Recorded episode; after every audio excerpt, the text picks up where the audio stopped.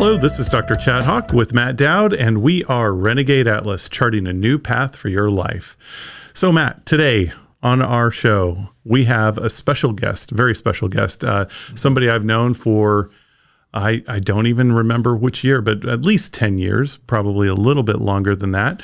Um, her name is Ruth Graham, and she's written a new book that uh, we, you and I have both gone through. And I, I'm just grateful to have her on the show because, um, Ruth, I've never had a chance to interview you, and this is going to be the first time. We've had many conversations, but never an interview. So, Ruth, why don't you um, introduce yourself just a bit, other than an author and speaker? Is there anything else you'd like to share about your life? I am a grandmother of nine. I'm a mother of three wonderful children that, of course, nobody ever says I'm a mother of terrible children, but um, I have lived long enough to really like my kids. And we have a great time together, and they like each other, which is such a blessing from the Lord. So I have three three children, nine grandchildren, and um, I live in the Shenandoah Valley of Virginia. Yes, you have. You live in a beautiful place, and by the way, uh, I know you've had it before, but Shenandoah Joe is actually our sponsor. Oh, great! Yeah, Shenandoah Joe Coffee. They are our sponsor, and we'll probably mention them again later. Um, Ruth, um, you have been in ministry for how many years now? Oh dear, I, I I guess you could say since I was born, but, Right. um, but I really don't know um, when I started, you know, public speaking, and then when I started writing uh, seriously. That was back in um, maybe the mid '90s. Okay. Um, and how many books have you written now? I know I've read four of your books, but how many do you have? This latest one was my tenth. I'm working on my eleventh. Wow. Wow. Wow. Um, and why don't you give us the name of your new book and tell us where people can easily find it? And then I'd love to get into some of the content of that book.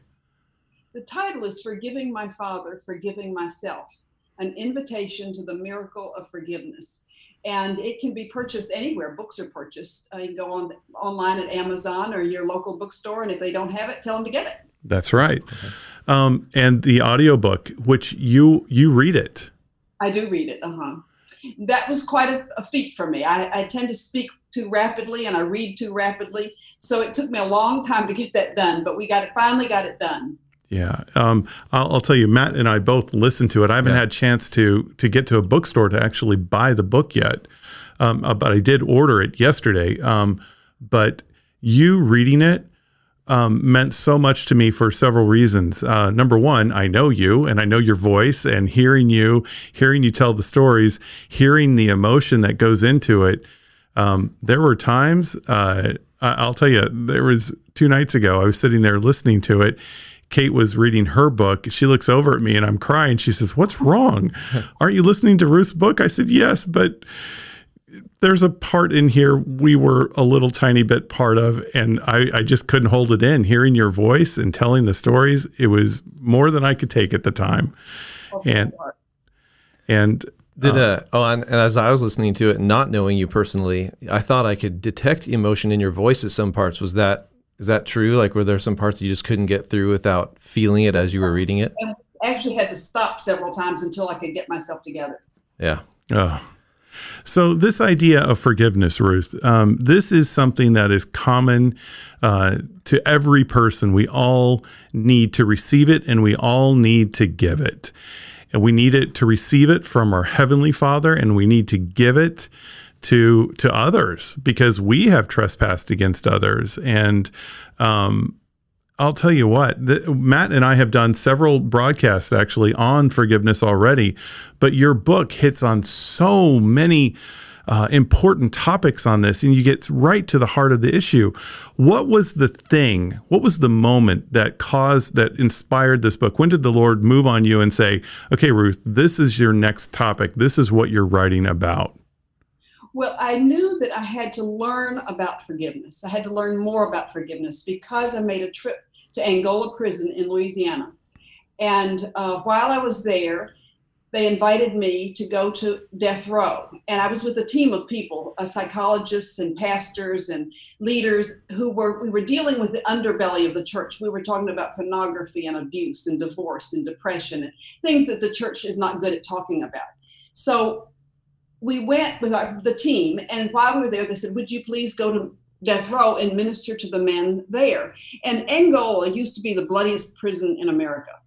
And uh, it's 5,000 men who are in there for life. They've done some terrible crime. And um, and I thought, well, going to prison was one thing, but going to death row was quite a different matter. I thought, oh dear, I'm not sure I'm up for that. I was very intimidated, felt terribly inadequate, wasn't sure what I was going to say or what I could say. But um, I wasn't going to let the warden down. So I said, of course I would go. But as we walked through the listening razor wire into this holding pin and the gates clanked behind us and the gate in front of us hadn't opened yet waiting to be let in i could see the guard in front of me with guns and billy club and lots of keys and it was just very intimidating to say the least and finally the, day, the gate clanked open and i stepped through and the guard pointed me down this long concrete corridor and i started walking down the corridor and a hand stuck out from the bars and I shook it, and he introduced himself. And we talked for a little bit. I asked about his family. You don't ask about their crime; you just ask about their family. And they have family pictures on the on the wall. And so I asked sure. to see them. And um, so we chatted for a little while. And then he looked at me and he said, "Can I sing you a song?" And I said, "Well, sure." So he stepped back pace or two and took a deep breath and he began to sing, "It is well with my soul." And I thought, you know, it is well with this man's soul. And so we talked for a little bit longer, and he said, and I prayed with him. He said, Can I give you a gift? And I thought, what could this man on death row give me? But he had made a little cross, woven a cross out of threads from his bed sheets. And I have it actually hanging in my home today. And um, it's a reminder for, for, me to be praying for the men down in Angola. But I walked away. I thanked him. I prayed with him. I thanked him and walked away, not thinking anything of it other than that it had been a, an impressive encounter. But when I got home, about, well, the national news had gotten the wind of the idea that I had been on death row. And uh, so when I got home, I got an email from a lady and she said, um, Did you really go to death row in Angola? And I emailed her back and I said, Yes. And she said, um, Did you meet Michael? Oh. And I thought, you know, I, I'm sure I've met lots of Michaels, but let me check with the warden. So I called the warden. I said, uh, Burl, did I meet Michael? He said, yes, you did. So I called her back and I said, or I emailed her back and I said, yes, I did. She said, uh, do you know if he's a believer? I said, I don't know. I have to talk to the warden. So I called, Burl came back and I said, um, did I meet Michael? And um, he said, yes, you did. And Said, she wanted to know if he's a believer. And I, so I emailed her or I got back with her and I said, Yes, he is a believer, but tell me, what is your interest in this young man? And she said, He murdered my granddaughter in a brutal way some years ago, and I want to know he's going to be in heaven with me. Well, that was such an amazing testimony of God's grace and forgiveness that I knew I didn't know anything about. I had to learn more about forgiveness. So that's why I wrote the book. I began to investigate. So in this investigation, that that got the that kind of stirred the pot. It got things going. Um, during this process of research and revelation and searching your soul, what were the things that the Lord showed you, or what are the things that came up in your life that you just realized this is way different than I always thought? Well, I realized that forgiveness is not just a gift you give yourself it's not just um, somehow to get emotionally healthy. It's it is a sacred sacrament, and we get we give it as a gift to God. It is holy, and um, certainly when Jesus was being nailed to the cross and he said, "Father, forgive them," that was a sacred moment, and we are invited to participate in that moment and in that time with God. God invites us into His character by, by forgiveness and because he's all about forgiveness and it's very it's much more than just um, psychological. It is it is really a spiritual process. But um, you know, we went from there and began to go through my own life and areas that I needed forgiveness. I needed to forgive myself for crying out loud. You know, I knew that. And we all have areas where we need to forgive. And, and I'm not shy about saying I've been married four times, married and divorced four times. I don't like that. I, I'm not proud of that. But a friend of mine looked at me one day. I was beating myself up thinking, why have I done this four times? I made the same mistake four times. What's wrong with me? So the friend looked at me and he said, you know, you felt abandoned as a little girl and I thought, no, I was. I didn't. I didn't want that to be true. I loved my dad. He was my hero. But I knew that the the piece of the puzzle fit. So I had to admit to myself that yeah, I did feel abandoned by my father. As a little girl, I wanted him to tuck me in bed, but he wasn't there. I wanted him to teach me to ride the bicycle, but he wasn't there. I wanted him to take me out to lunch from school, and he wasn't there. When I needed him the most, he was the farthest away. And I needed to deal with that. We all have a core issue, and that was my core issue. I was looking for security. The lack of having my father's presence in my life really made me insecure. And so I looked for security in all the wrong places. And um, after the fourth marriage, I realized I had to deal with my core issue and I had to deal with this issue of ab- abandonment. My father did not know that. Um, and I was never able to have that conversation with him because by the time uh, I realized that he was no longer conversant, but I know he hears me now and I know mm. he hmm. understands. And um, he would never have hurt my heart, not for anything in the world. He loved me, he loved each one of his children dearly. And I'm secure in that now. I, I just, I'm not God has given me that security and I'm so grateful, but I had to forgive myself. And finding my core issue helped me do that because there are no excuses, but sometimes there are reasons. So you you bring up several important points in your book that I, I think were fantastic. One is uh, you making the pain, the hurt, the problems sacred, making those sacred. I love that idea and then like you were saying talking about your core issue yep. and th- th- those are so those are vital yeah you know the world wants to use the things that are that ha- have been our pains as or satan wants to use those things as balls and chains that weigh us down and never let us be free right, right. but forgiveness will transform that and use as you said make it sacred make it holy mm-hmm. um and and I think we should say this just so if you're listening and you're not aware, your father was, um, was Billy Graham, the evangelist. Um, we didn't mention that, and that would probably do justice for us to say that at this point based on what you just said. Um, right. The the core, how in the book you you talk about how you're sitting there talking to a friend after years and years and years and years of going to different counselors who are all very valuable in their own way but your friend just says you've you faced abandonment what was that moment like for you well tears sprung to my eyes and um, and I quickly sucked them back in and said, "No, I don't want that to be true. I'm oh. just I'm not going to deal with that. That was very painful for me, but um, I did realize that he was true. He was right, and I had to deal with it, and I had to talk about it, and I had to pull it out to the light and say okay let's look at this and say yes this is what has happened and this is this is the reason it's not the excuse but this is the reason i was looking for security in all the wrong places. I would have told you that Jesus was my security, but deep down where the secrets are kept, that wasn't true. And I had to face that. And that was painful. Yeah, and I just think it's so interesting how I guess the way I think of it is like our Christianity can almost keep us trapped in that in that place of not dealing with it because culturally we're not quote unquote supposed to feel that way, right? And we can so we can not allow ourselves to go in and deal with those things head on. Would you agree with that? Like, is there truth to that? Has that yes, been I, your experience? I, we have we have our Christianese, we have our Bible verses we slap over top of things, we put on our smile and say everything's fine, and we move forward. And um, and we're not dealing with the real core issue of, of our lives, and that's what we have to do. Right. And I really if think we don't know what that is, we can ask God to reveal it to us. Right, exactly. That's that's beautiful. That's the next thing I was going to say is I think that's what Jesus was really getting at is not obviously not to put on a false front, but to really go in depth and let him help us. So that was another thing that really stood out to me is you're in the title, you say the miracle of forgiveness.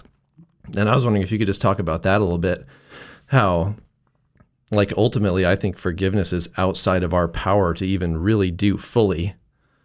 Um but No yeah. que- no question. We we don't have the ability to forgive. Yes, we have the ability to to slap a Bible verse over it. We have a, the ability to put on a smile and say we're fine. But to really grant forgiveness where it no longer affects you, that takes the Holy Spirit. That takes a miracle. And um, I saw that really play out in my own life, uh, where I tell the story in the book where I was in Sunday school class and we were talking about the culture of the Corinthian church and our culture. And we, compl- we were comparing the two. And the Sunday school teacher asked, When did we as a culture begin that downward slide? And somebody in the back said, Oh, when we accepted divorce. Well, normally I would have slid under the pew and cringed and sort of went in one ear and out the other. And afterwards, he came up to me and he said, Oh, Ruth, I'm so sorry. He said, I meant to say when we accepted easy divorce. And I realized at that moment I was standing in Romans 8 1. There is now, therefore, no hmm. condemnation to those who are in Christ Jesus. And I do not feel condemned. And I think because I don't feel for, condemned, I can easily say to strangers, Yes, I've been married four times because I don't feel condemnation. That's my favorite verse in the whole Bible, along with Romans the end of Romans 8 also, but that's that's good stuff. Yeah. It's yeah. uh, I've heard it described as a wound, you know, that is that is now a scar. And I think it's I don't know, tell me what you think about this, but like when Jesus comes back and shows the disciples his scars, he's saying I'm not wounded anymore. The scars are there, but they don't affect me anymore. That's right. That's right. And it was as he showed his scars when he broke the bread and at, with the disciples from Emmaus. That's when they recognized who he was. It's when he showed his scars, and we Hmm. need to show our scars to each other. That's yes. good. Yeah. Amen, sister. Right. right. That's really good. So, uh, the um, forgiveness is a lifelong process. Yes, Um, unfortunately. yeah, it is. Um, and forgiveness isn't fair. You know, our world is always wanting things to be fair, or our own sense of human justice feels like we're getting the short end of the stick if we forgive somebody because then they can, you know, we've forgiven them, but what have they done for us? Isn't that a common emotion? I, yes, I think so, and I think we all feel that, and um, and yet we have to really take a step back and look at it from God's point of view, and that God would have us forgive, and we forgive not for their sake, but for our sake and for His sake. Yeah, exactly. So I, I have to ask, and, and maybe this is impertinent of me, but how has life changed for you since you've moved through this? Well, it's gotten a lot easier. You know, I'm not carrying that anymore. Um, and and Chad, you walked with me through part of that journey when uh, I was going through the last divorce and having to confront my then husband. And uh, you were very, very important part of that journey, and I appreciate that very much. And uh, you know, when friends walk through deep water with you, you're lifelong friends. So you're a lifelong friend whether you want to be or not. You're stuck. I'm stuck. But That's cool. ha- have you seen changes in your relationship with your kids, with your other friends, with your your savior? Have you seen changes Oh, in those Oh, areas? I, I know my Savior in a different way. Um, the love and the tenderness and the acceptance uh, from my Savior is just overwhelming. Uh, it was you? I just don't even know how to put it into words. And then, um, of course, my children. I had to go through a forgiveness process with them, and we had been through rough waters together. And I had put them through rough waters, and they had put me through hell, basically. but we uh, we got through it, you know. And now we're really good friends. And my two daughters live in my same neighborhood, and we get together every Sunday for the Sunday dinner, just like Blue Blood Family does on TV. And Mhm. we just have a wonderful time. I'm I'm really really blessed. Can Wow. you can you talk a little bit about like how you enter into that process? And I don't mean to make it like a formula, like just do step one, step two, step three, and boom, forgiveness. You know, but is there a way you can talk about how a person can engage with the forgiveness process? Well, I think the first thing we have to do is invite the Holy Spirit. And well, we make a decision to, to forgive. All right, I'm I'm going to decide to forgive Chad. And I, I tell the Lord, I'm going to forgive Chad. And at that point, we have opened the door for the Holy Spirit to enter that decision and make it take place. If we don't make that decision, there's no way the Holy Spirit can get into there. So you- that's the first thing. And ask the Holy Spirit if you're not willing, say, Lord, make me willing to be willing. You know, it's because some people are just really hard to forgive. And then do not trust your emotions. Emotions don't tell the truth. And we can forgive, and uh, I can see Chad again. I say, "Oh, Chad, I remember what Chad did to me," and my I get angry again. I get upset again. You can't do that. And when that happens, be prepared with a Bible verse. Um, memorize something that's suited to that particular situation. And so when the emotions come back, quote that verse back to yourself. Renew your mind with Scripture. There's no substitute for that. And in that, you just take step by step. That's that's you know, it's a lifelong process.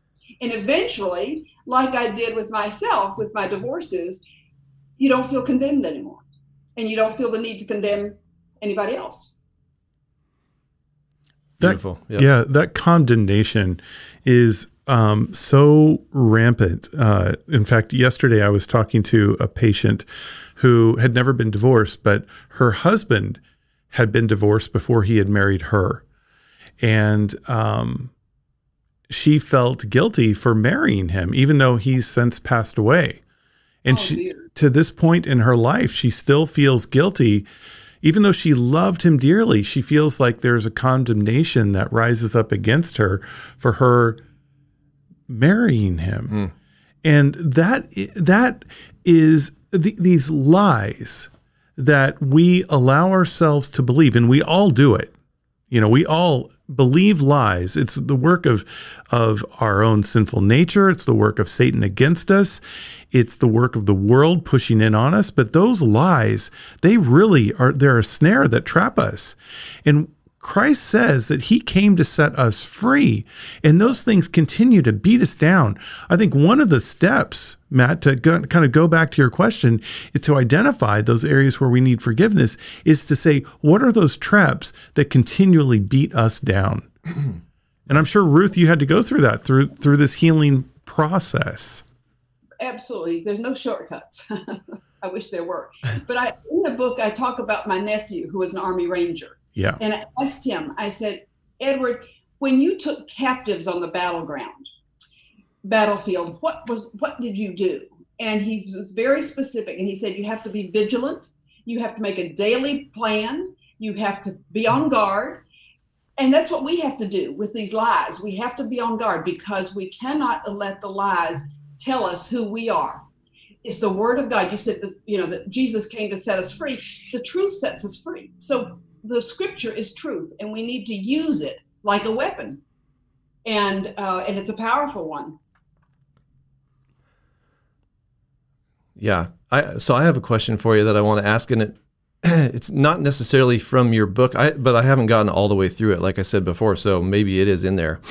But I've in my own experience with forgiveness, I've sort of come to view it like an identity issue. And I don't think it gets talked about in, you know, just in general circles a whole lot this way, but and I want to hear your thoughts on it. I've come to see it like if I'm holding someone in unforgiveness, it's like I'm accepting their viewpoint of me, like their judgment of who I am. And forgiveness is releasing that and accepting God's view of who I am instead. That's absolutely true. That's a good insight. But I think that we again we have to use the scriptures. We have to know who we are in Christ and how He accepts us and loves us so completely and so totally. Um, it, you know, it sort of blows my mind actually. Yeah, that's cool. I, I just think that for me, that helped me get out from under the authority of the wrong person.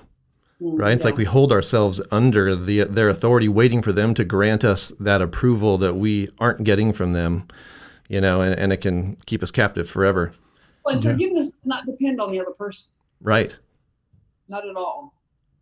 Yeah, they may may not know that that's how we view it, or that you know they may be gone. I'd love to hear you talk about how to do it with people who have passed on as well. Yeah, or you'll never be able to encounter in your life again. Right. But you just you you you make the decision. It's it's on your side. It's, and they're gone, but it's up to you to forgive them, and and God will grant you the ability to do that. But it does not depend on on them. You can Yeah. forgive them whether they're alive, whether they're on the other side of the world. You can forgive. There's no limit to that. That's cool. So, Ruth, um, somebody may be listening to this right now who's had some really difficult, terrible, terrible things happen to them in their life, and they they say to themselves, "But she doesn't know what I've been through. She doesn't know the pain that I've experienced." And that's true. We don't. We can never live another person's pain or life. But do you have a, some scripture, or some insight for them in those circumstances. Well, if a person has uh, been abused, then that's a different matter. If their children are being abused, that's a different matter. Sometimes you can forgive without reconciliation. And I think that's an important distinction to be made because forgiveness can be unconditional, but reconciliation depends on the changed behavior of the one who's wounded, been doing wounding. So, um, you know, I would encourage people to be honest with themselves about their need to forgive and then they're asking for forgiveness, but also be very careful about reconciliation. And, um, you know, I love the Bible verse in Ephesians 4 be kind, tenderhearted towards one, forgiving one another. Um, but it also says, forgive as Christ forgave. And I used to wonder, well, what does that mean? I can't forgive as Christ forgave and I talked to my uncle one day uh, down in Dallas. He was a pastor, and he, I said, "What does that mean?" He said, "Christ forgave freely, and we are called to forgive freely, and not hold back, and um, and leave the results to God." You just mentioned something that was my last topic on my list that I really uh, wanted to bring up, and you just did, and that's the difference between forgiveness and reconciliation.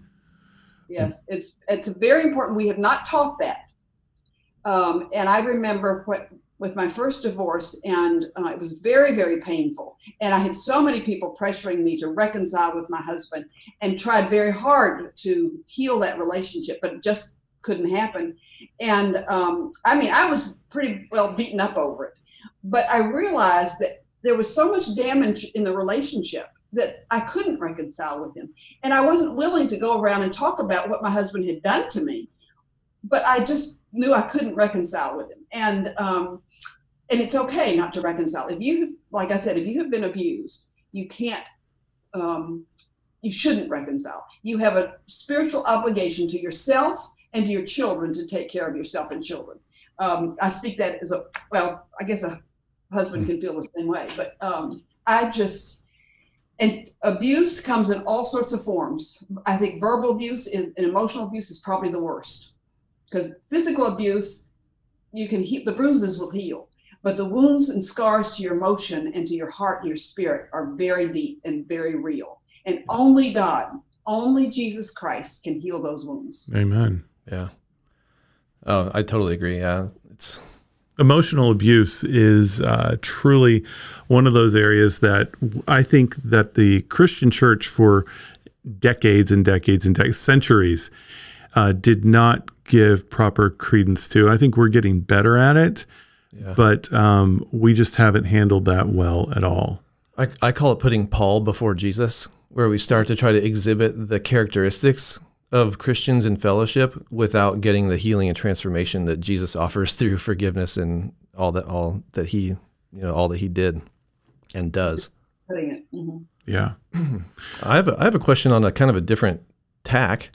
I mean, it's related, but um, have you done anything with like groups of people and or applied this thinking about forgiveness to groups? And I'm thinking of in terms of like racial reconciliation or religious differences or political differences. Do you, how do you see forgiveness playing out in those kind of scenarios? Well, I think it's it's vital. I mean, Bishop Tutu particularly has done some studies on uh, the Truth and Reconciliation Committee in South Africa and has written about that. It's powerful, powerful stuff.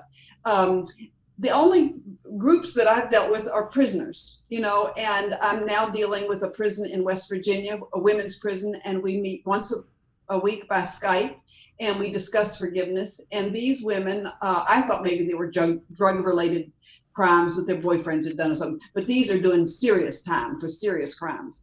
And um, they are just so honest about themselves and so transparent. They have nothing to lose.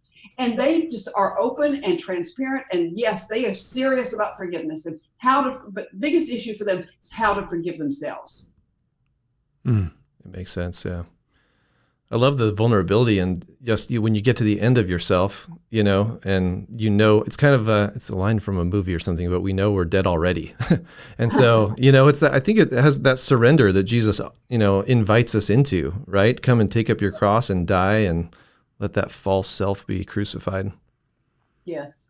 You know, Ruth, you just said something there that you take a, an inmate who, um, what else do they have to do but to work on this and you know, they have nothing to lose. Well, the reality is none of us have anything to lose hmm. by working on forgiveness. That's right. But we think we do. We're afraid that if we make ourselves vulnerable by granting forgiveness, the person will come back at us and they will hit us where we hurt. And um, we don't want to be vulnerable. We just don't because they will, you know, there's, a, there's the opportunity for them to take revenge and uh, none of us want that. But that's something you have to leave to God. You know, if you're walking in obedience with God, let Him take care of that. Yeah, exactly. Because uh, until we do that, we're just, we're in our own prison. That's right. Yeah. Well, you you give our love to those ladies, and we tell them we'll be praying for their their work and how they move through forgiveness, and and how they'll be able to have their own ministry and what they're doing in their life, even if it's well, in bars. Class to become mentors to other prisoners. Mm. So wow. it's uh, and yeah. this is a pilot program. We're hoping to take it to other prisons. So um, we're excited about that. Wonderful. It's interesting to view, just as, as an aside, to view prison as a mission field for the prisoner. I have a friend who's actually potentially facing some prison time, but like over these past few months, he's really gone through a radical coming back to faith and relationship with Jesus. And now he looks at this looming sentence actually as an opportunity to mm. go in and like minister inside of the prison, whatever that ends up looking like. I just think well, it's incredible. I, I work with Global Prison Seminary Foundation, and they put seminaries inside of prisons. So the, the prisoners hmm. can go to seminary, they can get a like a Bible college, get a degree, then they are sent out as missionaries to other prisons. Yeah. And I, have seen it happen hmm. over and over and over again. It's really phenomenal. And the man who started it is Burl Cain, and he was the warden at Angola. Oh. And he is now the director of prisons in the state of Mississippi, which is very exciting. And that is that is fantastic, Ruth. Wow. Talk about taking something that, you know, Satan had intended for evil and using it for good. Exactly. Yeah. Is there anything else that we haven't asked that you would just like to share, you know, with regard to the book or the idea of forgiveness? Well, I saw this um, forgiveness play out in my own family, obviously. But uh, my youngest daughter had a baby out of wedlock when she was 17 and um, we were not able to get along from then on. I mean, she just was bound and determined to go her own way. At one point, she left the house. She wouldn't obey the rules. I said, "You can't stay here anymore." It was just horrible. The, the relationship was severed, and um, but not totally because we maintained relationship. We um, we would invite her for dinners and you know things like that, but she was not allowed to be with us long term. And um, that was a very painful time in my life. And she was not a safe place for me, not at all. She wasn't a safe person. So we had our distance between us. And um, one day we were invited. She had had another baby out of wedlock and released uh, and decided to parent that baby.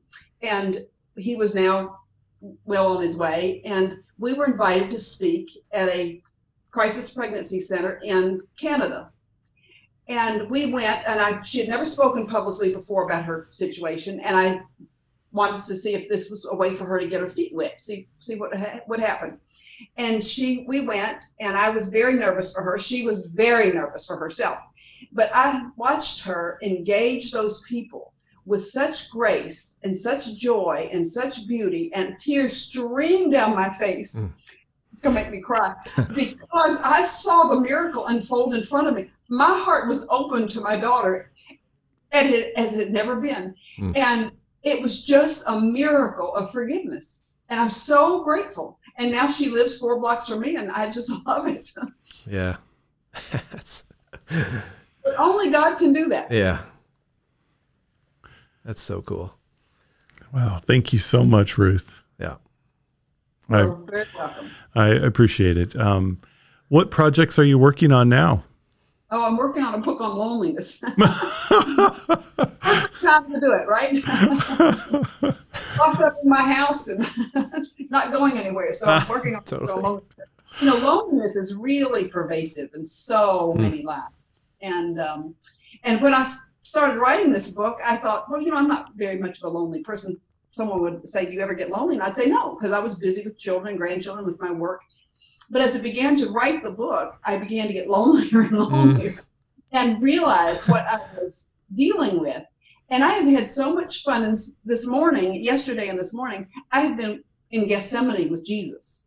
And that has been so mm. enlightening. I have just loved it. And then I was in the desert with Moses. You know, I'm just enjoying those kinds of um, adventures while I'm sitting here alone. Oh my. There's a lot. Elijah comes to mind too. I mean, man, there's, yeah. But loneliness has a purpose. You know, we're not just lonely for loneliness' sake. There's always a purpose. And um, I'm having fun ferreting out the purposes in these lives more than just what we think. I, I, I like how you're sort of blissfully unaware and now you're becoming aware, but you're moving through it anyway because I think you know what's on the other side of it, right? Which is there's something better on the other side. Oh, it's always better. When we're when we're marching towards Jesus, it's always better. Yeah. I just think that's such an encouraging thought. It's like for the joy set before him, he endured all this stuff, you know, isolation and loneliness and rejection and obviously He the physical. the cross, Yeah. but he did it for us, Yeah. and the joy was for us to spend eternity with him. Right. Just to be together. Yep. Mm-hmm. And I think it's getting closer. Yeah. Every day. Yeah. We'll, we'll accept that. We will accept that. Well, Ruth, um, if somebody would like to get a hold of you, uh, is there a way that they can, if they wanted to? You already talked about purchasing your books. Do you have a blog that you post or any anything on social media that you want to share? RuthGraham.com. Okay, there we go. Beautiful. Simple. Perfect. Beautiful. Thank you so much, Ruth. We appreciate your time with us today. It is truly a treasure. And uh, I have to say, Kate wanted me to say hello to you. Please for my love. And she, you are lifted up in prayer by that lady often. I will say that. Thank you.